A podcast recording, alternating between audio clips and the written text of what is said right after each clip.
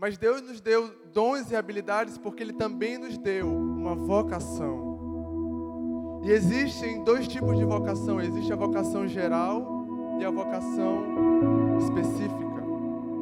E eu quero que a gente entenda essa noite que a vocação geral é aquilo que Deus entregou para todos nós, para toda a igreja, para todo cristão, todo discípulo de Jesus.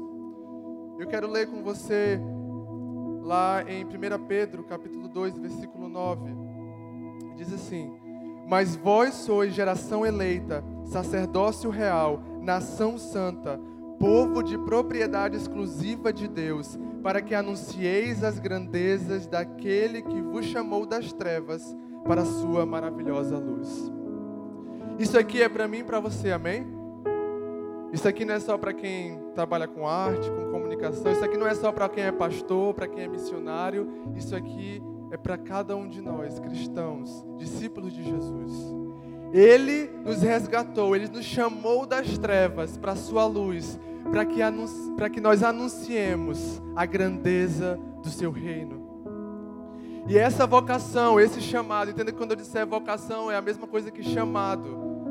Essa vocação e esse chamado é para mim e é para você. Nós, como igreja, fomos convocados, chamados, vocacionados para testemunhar de Jesus aqui na terra. Não é só o pastor, não é só o missionário que vai para outro país não é só o líder de célula, não é só aquelas pessoas que ocupam um cargo na igreja. Esse chamado é para todo cristão. Amém? Você crê nisso? É só algumas pessoas creem aqui, eu acho. Amém? Glória a Deus. Em 2 Timóteo, capítulo 1, versículo 9, Paulo escreveu assim: Ele nos salvou e nos chamou com uma santa vocação não por causa das nossas obras, mas devido ao seu propósito e à graça que nos foi concedida em Cristo Jesus antes dos tempos eternos. Essa vocação Deus te deu antes mesmo de você nascer, antes mesmo de você ter sido gerado ou imaginado. Ele já tinha te dado essa vocação. E Mateus 5, 13 e 14 diz: Vós sois o sal da terra, mas se o sal perder suas qualidades, como restaurá-lo? Para nada mais presta, senão para ser jogado fora e pisado pelos homens.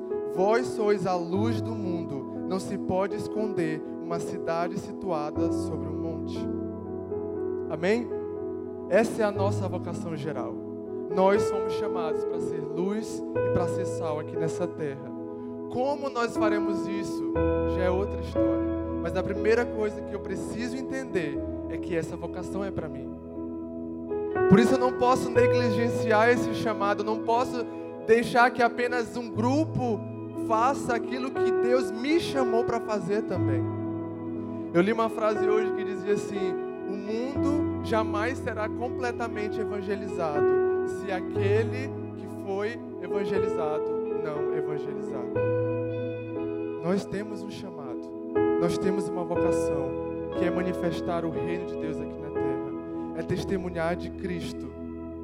E aqui entra agora o nosso chamado específico, a nossa vocação específica é o como eu vou fazer isso. Eu já sei o que eu fui chamado para fazer e agora eu preciso saber como eu vou colocar isso em prática, como eu vou exercer essa vocação que Deus me deu. Eu sei que muitos aqui não serão pastores, não serão missionários. Eu não imaginava, talvez, quando eu tinha menos de 15 anos, que algum dia eu ia fazer missões, ser um missionário. E talvez esse não seja o seu chamado, talvez essa não seja a sua vocação. Algumas pessoas sim foram chamadas para deixar a sua casa, para ir para uma outra nação, ou às vezes para ir para um outro povo na sua própria nação, no seu próprio estado, para cuidar especificamente daquelas pessoas, daquele grupo, para exercer um papel, um projeto naquele lugar. Mas essa não é a única vocação criada por Deus. Alguns de nós fomos chamados, vocacionados para sermos professores, outros foram chamados para ser advogados, outros para serem da área da saúde, outros para serem da área da segurança. Existem tantas áreas e tantas vocações que Deus deu a cada um de nós, e é por isso que eu digo: essa noite é para você. Se você está aqui achando, ah, eu não sou criativo, eu não trabalho com, com mídia na minha igreja, eu não danço, eu não canto, eu nem prego. Mas você tem uma vocação, você tem dons e habilidades. Ah, Exão, mas eu não sei quais são. É só uma questão de tempo e de intencionalidade para você descobrir quais são os seus dons e habilidades. Porque Deus não fez ninguém sem dons, sem talentos. Para quem conhece aqui a parábola dos talentos, a Bíblia fala que o Senhor deu talentos para todos os servos, certo? Para um ele deu cinco, para outro ele deu dois e para outro ele deu um. Ou seja, todos receberam talentos. Eles receberam de acordo com a capacidade deles, mas nenhum ficou sem receber. Por isso eu quero te dizer: Deus não te criou sem talentos. Deus colocou dentro de você quando Ele te fez. Você só precisa descobrir qual é esse dom, qual é essa habilidade que Deus te deu. Porque muitas vezes a gente passa a vida inteira gastando as nossas forças e as nossas energias em algo que Deus não nos chamou para fazer.